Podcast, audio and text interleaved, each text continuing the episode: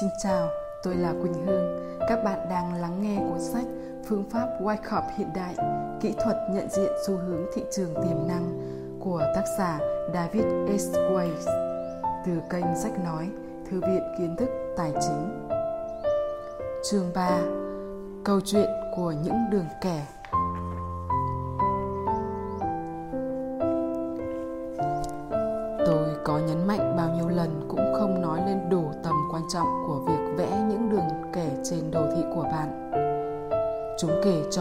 ra nghe những câu chuyện và làm nổi bật các hành vi giá hay khối lượng. Chúng xác định gốc tăng hoặc giảm trong một xu hướng giá. Cảnh báo bạn khi thị trường đạt tới ngưỡng quá mua hay quá bán trong một xu hướng. Xác định vùng dao động, miêu tả hành động giá hội tụ lại vào một điểm cân bằng như đỉnh của một tam giác và giúp dự đoán nơi đặt kỳ vọng cho các ngưỡng hỗ trợ hay kháng cự trong nhịp điều chỉnh. Chúng ta sẽ bắt đầu một nghiên cứu với đồ thị dầu đậu nành. Hình 3.1 cho thấy chuyển động giá trên đồ thị ngày của dầu đậu nành giữa tháng 12 năm 2001 và ngày 6 tháng 5 năm 2002 cứ cho rằng hôm nay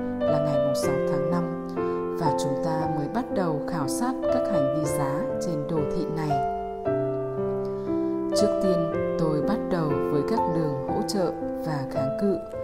Đường hỗ trợ A được vẽ từ đáy ngày 28 tháng 1, đường kháng cự B được vẽ từ đỉnh ngày 5 tháng 2 và đường kháng cự C được vẽ từ đỉnh ngày 15 tháng 3 bằng cách kéo dài những đường kẻ theo phương ngang này xuyên suốt đồ thị.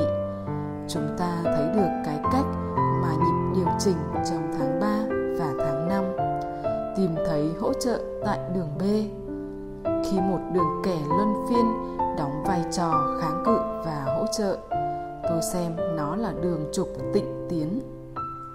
Giá thường xoay xung quanh những đường trục tịnh tiến này trong cuốn sách vĩ đại của mình phân tích xu hướng cổ phiếu Edwards và Marchi đã mang đến một trong những thảo luận bao quát nhất về các đường hỗ trợ và kháng cự. Mặc dù họ không đề cập đến đường tịnh tiến được nhắc ở trên, họ ghi chú một cách cẩn trọng về những đường kẻ luân phiên nhau, vừa là kháng cự vừa là hỗ trợ đây là một điều thật sự thú vị và quan trọng mà rất nhiều nhà quan sát đồ thị bình thường không bao giờ hiểu được.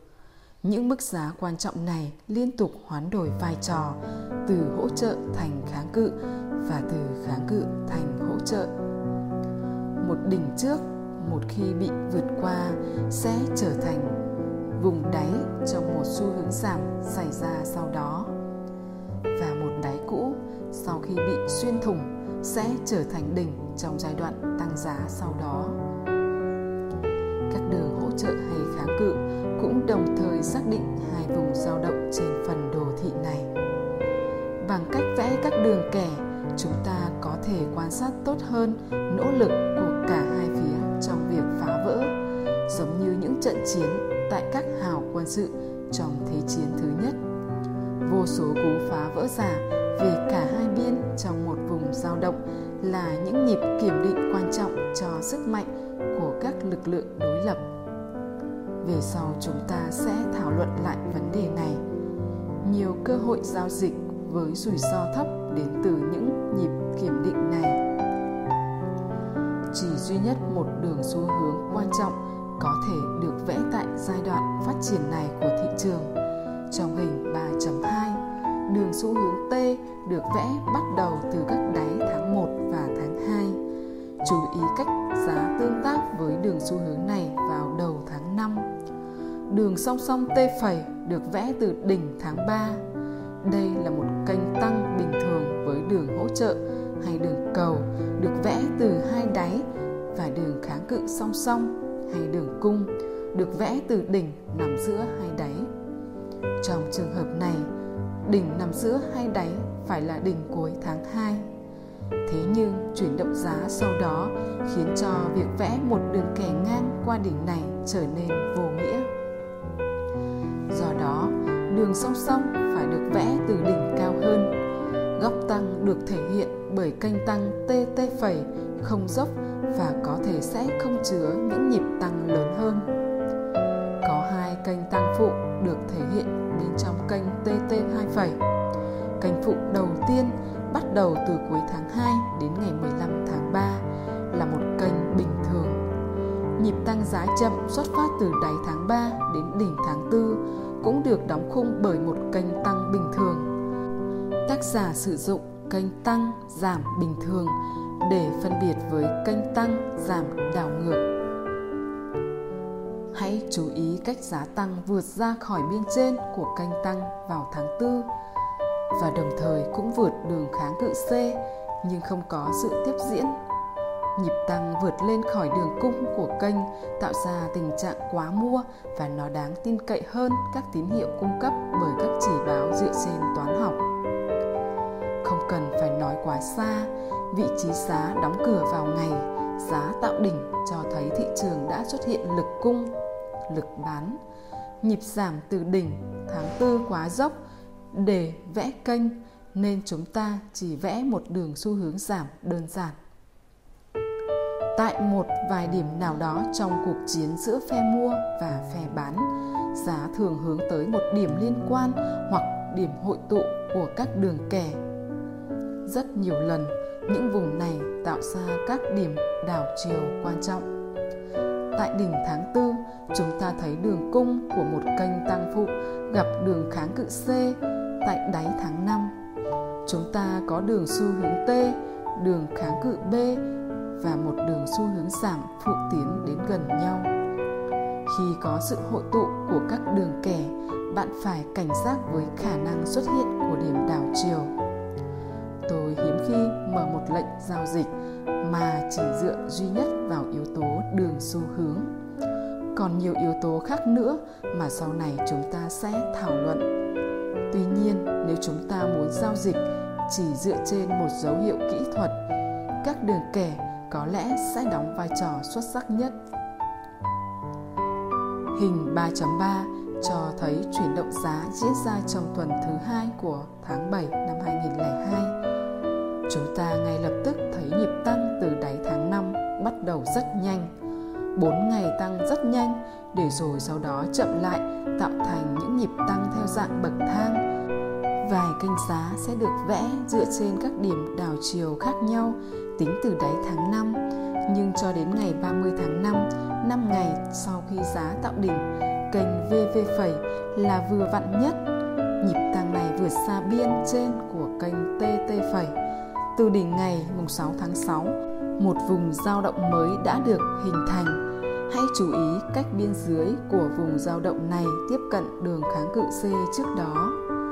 Sau khi thị trường tăng vượt đỉnh tháng 5, tôi đã có thể vẽ được kênh gắn nhãn XX phẩy.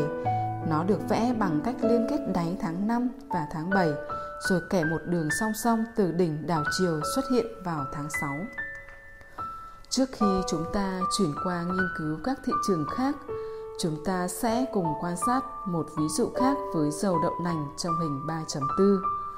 Tại đây chúng ta có thể quan sát thấy cách mà nhịp tăng từ đáy tháng 7 vượt lên khỏi biên trên của kênh XX phẩy một chút và rơi vào điều kiện quá mua. Đường kháng cự E được vẽ từ đỉnh tháng 7. Từ đỉnh này, thị trường giảm giá cho đến khi gặp hỗ trợ quanh đường D. Sau khi giá tăng thêm một lần nữa, đường xu hướng Y được vẽ. Nó và đường X phẩy tạo thành mô hình nêm tăng. Mặc dù tôi không hứng thú lắm với việc tìm kiếm các mô hình hình học nhưng hai đường hội tụ này cho chúng ta thấy được một cú trồi lên khá rõ ràng. Bạn đọc cũng hãy chú ý cách mà giá cố gắng phá vỡ đường cung của kênh XX phẩy nhưng thất bại trong việc bắt đầu một nhịp tăng dốc hơn. Sau cú giảm từ đỉnh gần nhất nằm phía ngoài kênh, tôi vẽ đường kháng cự F.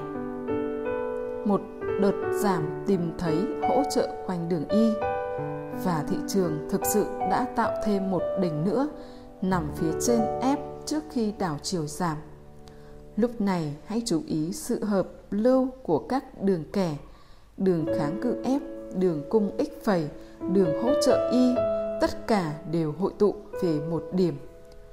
Đường hỗ trợ G được vẽ từ đáy nằm giữa hai đỉnh cuối cùng và nó đóng một vai trò quan trọng trong một vài tuần tiếp theo. Cho tới lúc này, chúng ta chỉ mới làm quen với các đường kẻ trên đồ thị khi chuyển động giá đã mở ra hoàn toàn. Trong hình 3.5, 8 điểm quan trọng nhất của đồ thị dầu đậu nành đã được đánh số để cùng nhau thảo luận. Tại những điểm này, chúng ta có thể thấy rõ các hành động kết thúc xu hướng hoặc những bằng chứng về những hành động kết thúc xu hướng sắp xảy ra. Điểm 1 là một cú phá vỡ giả lên trên đường C. Tại đây thị trường tăng vượt kháng cự nhưng đóng cửa dưới nó và gần mức thấp nhất trong ngày. Hai ngày sau, vùng dao động hẹp cho thấy lực cầu đã mệt mỏi và giá có thể sẽ giảm trở lại. Nhịp giảm giá tiếp theo đã chừng lại tại đường B. Hãy chú ý sự thu hẹp của biên độ dao động giá trong những ngày tạo đáy của nhịp giảm gần với điểm 2. Tại đây, phe bán có vẻ như đang ở kèo trên. Tuy nhiên, ở điểm 2, giá lại đảo chiều hướng lên, đóng cửa cao hơn đỉnh ngày hôm trước và đặt thị trường vào một vị thế tăng mạnh mẽ. Cú đảo chiều đã đẩy giá lên cao hơn cho tới khi nhịp tăng kiệt sức vào đầu tháng 6. Bạn đọc hãy lưu ý biên độ dao động hẹp và với những thanh giá yếu ớt xuất hiện ở đỉnh tháng 6. Sau một đợt điều chỉnh và tích lũy, giá quay trở lại bên trên của vùng dao động mới. Một vùng dao động hẹp kéo dài 3 ngày xuất hiện trước khi giá tăng tốc và tăng mạnh trong hai phiên tiếp theo. Điểm 3 cho thấy một sự hấp thụ bên trong vùng dao động hẹp trước khi phá vỡ. Tại điểm 4, giá tăng vượt lên khỏi biên trên lần đầu tiên tính từ mức đáy tháng 5 và vị trí đóng cửa của thanh giá, cho thấy sự hiện diện của phe bán. Nhịp điều chỉnh về điểm 5 để kiểm chứng lại nơi mà trước đó giá đã tăng gần như theo một đường thẳng từ điểm 3 lên điểm 4. Vị trí giá đóng cửa tại điểm 5 phản ánh sự hiện diện của phe mua. Tại điểm 6 và 7, chúng ta thấy cách giá đấu tranh để tiếp tục tăng lên một đường xu hướng đảo ngược gạch đứt có thể được vẽ từ hai đỉnh 4 và 6 làm nổi bật sự kiệt sức của xu hướng tăng. Đỉnh mới tại điểm 8 chính thức được thiết lập khi giá đóng cửa gần sát với mức thấp nhất trong ngày, cho thấy lực cầu đã cạn kiệt. Tổng hợp các hành vi giá giữa điểm 4 và 8, ngoại trừ điểm 5, chúng ta thấy được xu hướng tăng của dầu đậu nành đang kiệt sức và làm tăng khả năng điều chỉnh. Cú phá vỡ kèm khối lượng giao dịch lớn nhìn theo hướng mũi tên xuống đường hỗ trợ G, thể hiện lực bán đã vượt qua lực mua. Phe mua đã nỗ lực để lấy lại những gì đã mất bằng cách đẩy giá lên nhưng thất bại trong việc vượt qua đường hỗ trợ G. Nhịp tăng này nhanh chóng kết thúc và đóng cửa sát tới mức thấp trong ngày. Phe bán đã ngăn cản những nỗ lực của phe mua. Tất cả những điều này sẽ được thảo luận cụ thể hơn ở những chương sau. Những đường kẻ trên đồ thị ngày của dầu đậu nành cũng có thể được áp dụng tốt cho đồ thị dài hạn. Chúng giúp chúng ta tập trung sự chú ý vào những chiến tuyến lớn hơn. Trong vài trường hợp, đó là những ngưỡng hỗ trợ hoặc kháng cự của hàng năm hoặc hàng thập kỷ.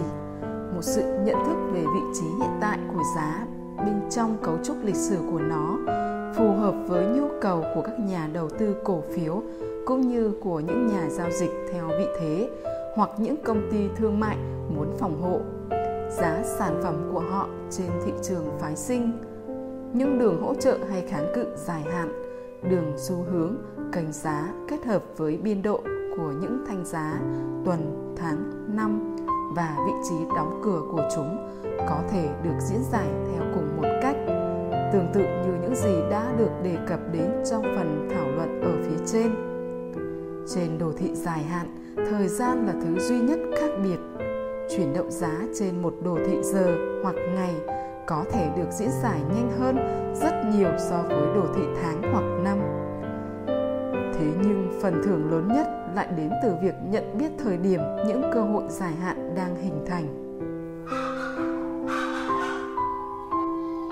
Từ những thông tin dài hạn, chúng ta có thể không cần xem lại đồ thị ngày. Giá dầu đậu nành vào năm 2002 là một trong những cơ hội đó. Hình 3.6 thể hiện giá dầu đậu nành từ năm 1931 đến năm 2003.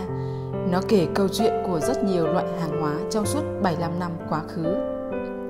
Giá tạo đáy vào đầu những năm 1930 tại đáy của cuộc đại suy thoái. Giá tăng và tạo đỉnh vào cuối những năm 1940 dưới sự thúc đẩy của kế hoạch Marshall. Giá bước vào giai đoạn cực kỳ ảm đạm cho đến khi tỉnh giấc vào cuối những năm 1960. Giá tăng mạnh mẽ giữa những năm 1970 dưới áp lực lạm phát. Giá tiến vào vùng dao động với những biến động rất mạnh cho đến khi tạo đáy trong giai đoạn năm 1999 2002. Đồ thị này là mô hình giá chung cho rất nhiều hàng hóa nông sản. Sản xuất tại Mỹ, những đường kháng cự ngang được vẽ từ đỉnh của các năm 1935, 1947 và 1956. Bạn đọc hãy quan sát phản ứng của thị trường với các đường kẻ này. Giữa năm 1952 và năm 1972, giá dầu đậu nành ổn định phía trên đỉnh của năm 1935.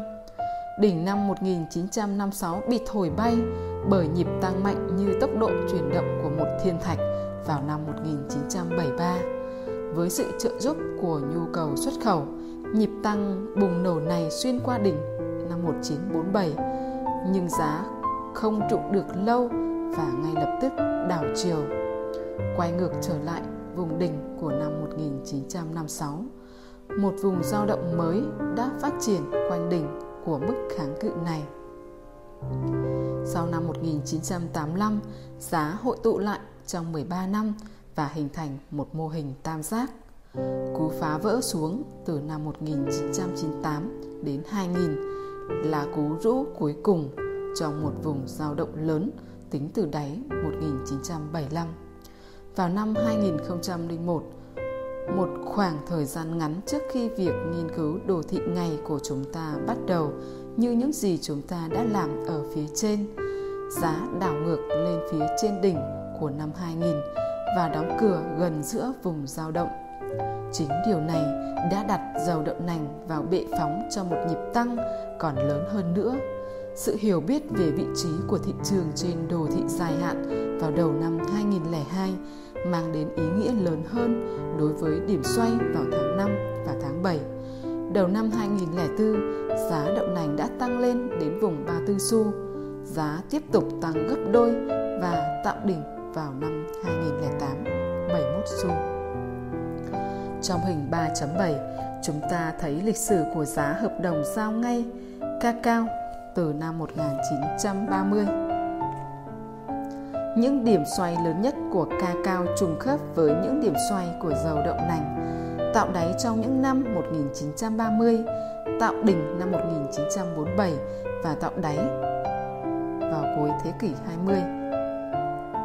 Năm 1977, giá ca cao đã đạt đỉnh cao gấp 74 lần so với đáy của năm 1933 Vùng giao động giá năm 1977 có độ dài tương đương với khoảng giá từ năm 1933 đến 1973. Chỉ có thang đo bán logarit mới giúp chúng ta nhìn ra lịch sử giá trước đó. Kênh tăng được vẽ từ các mức đáy của năm 1940 và 1965 đã chứa đựng hầu hết hành động giá. Tuy nhiên, vào năm 1977, giá đã vượt ra khỏi kênh. Trong những năm sau đó, toàn bộ nhịp tăng của năm 1977 đã bị xóa sạch. Xu hướng giảm kéo dài 24 năm tính từ mức đỉnh được thiết lập vào 1977 diễn biến theo một kiểu với đợt thoái lui trước đó. Các mức hỗ trợ trở thành kháng cự trong những năm tiếp theo và chúng nên được kỳ vọng sẽ đóng vai trò quan trọng trong tương lai. Tôi nghĩ ca cao đã tạo đáy vào năm 1992. Ở đây cú phá vỡ giả xuống phía dưới đã kết thúc sớm, giá quay lại phía trên đường hỗ trợ được kẻ ngang từ đỉnh của năm 1947, đồng thời kiểm chứng lại vùng giá mà trước đó một nhịp tăng thẳng đứng đã xuất hiện vào năm 1973. Mặc dù giá tăng gần như gấp đôi vào năm 1998, nhưng nhịp tăng trông có vẻ khó nhọc. Chúng ta có thể quan sát thấy sự thiếu hụt của động lực tăng sau cú phá vỡ năm 1997. Năm 1999, ca cao trải qua nhịp giảm tàn khốc và kết thúc gần mức đáy của năm 1992. Sự thay đổi rõ rệt trong hành vi giá xảy ra vào năm 2000. Ở đây chúng ta thấy một đợt giảm nhẹ và giá chưa sẵn sàng để tăng. Giá thu hẹp trong một biên độ chặt nhất kể từ năm 1971. Phải nhớ rằng thang đo bán Logaritm vẽ những thanh giá lớn hơn khi giá giảm. Do đó, một sự xem xét đồ thị vội vã có thể khiến bạn tin rằng vùng giao động năm 1987 và 1996 nhỏ hơn năm 2000. Tuy nhiên, điều này không đúng. Nói về các vùng dao động hẹp, hành vi trong năm 2000 đáng được đặc biệt chú ý. Giá đã trồi xuống đáy 1992 và đường xu hướng tăng dài hạn. Bản thân việc phá vỡ đường xu hướng không phải là hệ quả lớn, vấn đề là cái cách đường xu hướng bị phá vỡ và sự tiếp diễn sau đó. Như bạn thấy, giá đã gặp khó trong việc tiếp tục xu hướng giảm. Nếu phe bán vẫn còn chiếm thế thượng phong, giá hẳn đã tiếp tục giảm xuống thấp hơn. Trong những năm tiếp theo, với việc giá đảo chiều và vượt đỉnh của năm 2000, sự thay đổi xu hướng đã trở nên rõ ràng. Và khi giá đảo chiều vượt đến mức đỉnh của năm 2000, bất kỳ ai cũng có thể mua ca cao mà không sợ lỗ. Sau 2 năm, giá cacao đã tăng hơn 200%. Hành vi trong suốt những năm 1992 đến 2001 là hành tạo đáy bình thường mà chúng ta có thể quan sát thấy được từ bất kỳ khung thời gian nào. Trên đồ thị năm của cacao và dầu đậu nành, hành động giá xung quanh các đường hỗ trợ hay kháng cự lớn đã kể những câu chuyện chính. Trên đồ thị khả tháng của giá trái phiếu hình 3.8 lại là một câu chuyện khác. Tại đây chúng ta thấy một kênh xu hướng đảo ngược, đường gạch đứt gần như miêu tả một cách thích hợp góc tăng của hợp đồng tương lai trái phiếu. Nó được vẽ từ các đỉnh của năm 1986 và 1993 với một đường song song từ mức đáy được thiết lập vào năm 1987. Một đường song song thứ hai được vẽ xuất phát từ đáy của năm 1990 và nó đóng vai trò là hỗ trợ vào năm 1994 cũng như tháng 1 năm 2000. Kể từ khi được vẽ, đường song song bên dưới chưa từng tương tác với giá. Nhịp tăng năm 1998 và 2003 xuyên qua bên trên của kênh xu hướng đảo ngược cho thấy giá đang ở trong điều kiện quá mua tạm thời. Một đường xu hướng một kênh xu hướng đảo ngược thường vừa vặn với những xu hướng có góc tăng hay giảm dốc nhất. Một kênh xu hướng bình thường được vẽ từ các mức đáy của năm 1981 và 1984 sẽ không chứa đựng được hết các chuyển động giá. Tuy nhiên, sau khi giá tăng lên từ đáy của năm 1994, một kênh xu hướng bình thường có thể được vẽ từ hai đáy năm 1987 và 1994 với đường song song, được kể từ đỉnh 1993. Nó vừa vặn với kênh xu hướng đảo ngược tôi thiên về kênh xu hướng đảo ngược bởi nó miêu tả được góc tăng ban đầu. Thông điệp của nó củng cố thêm cho những thông điệp có thể rút ra từ việc quan sát kênh xu hướng bình thường. Sự hội tụ của ba đường biên trên tại đỉnh của năm 2003 cảnh báo rằng thị trường trái phiếu đã cực kỳ quá mua.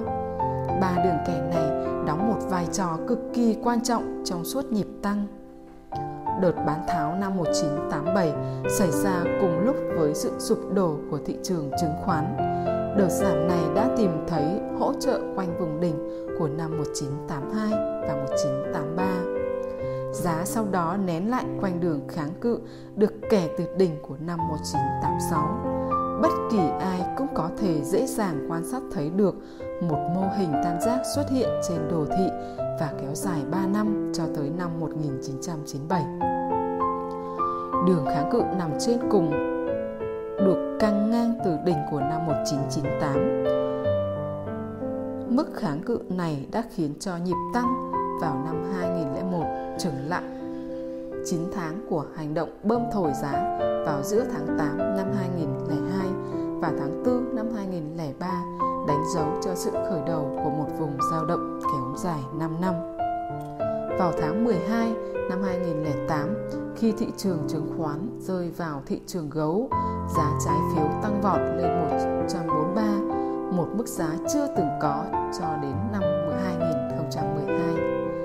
Trái phiếu sau đó được giao dịch trong một vùng giao động lớn có biên độ 26 điểm cho đến khi cú phá vỡ vào tháng 9 năm 2011 đưa giá trái phiếu chạm đỉnh 147. Đỉnh này chạm vào đường xu hướng đảo ngược giống như đỉnh của năm 2003. Trong những khóa học Wyckoff ngày nay, đường hỗ trợ dọc theo đáy của vùng dao động được so sánh như tảng băng ở trên mặt hồ. Nó được gọi là đường băng. Wyckoff không bao giờ sử dụng cụm từ này, nhưng nó mang đến một phép ẩn dụ dễ nhớ, xu hướng giảm từ năm 1977 cho đến năm 2000 của ca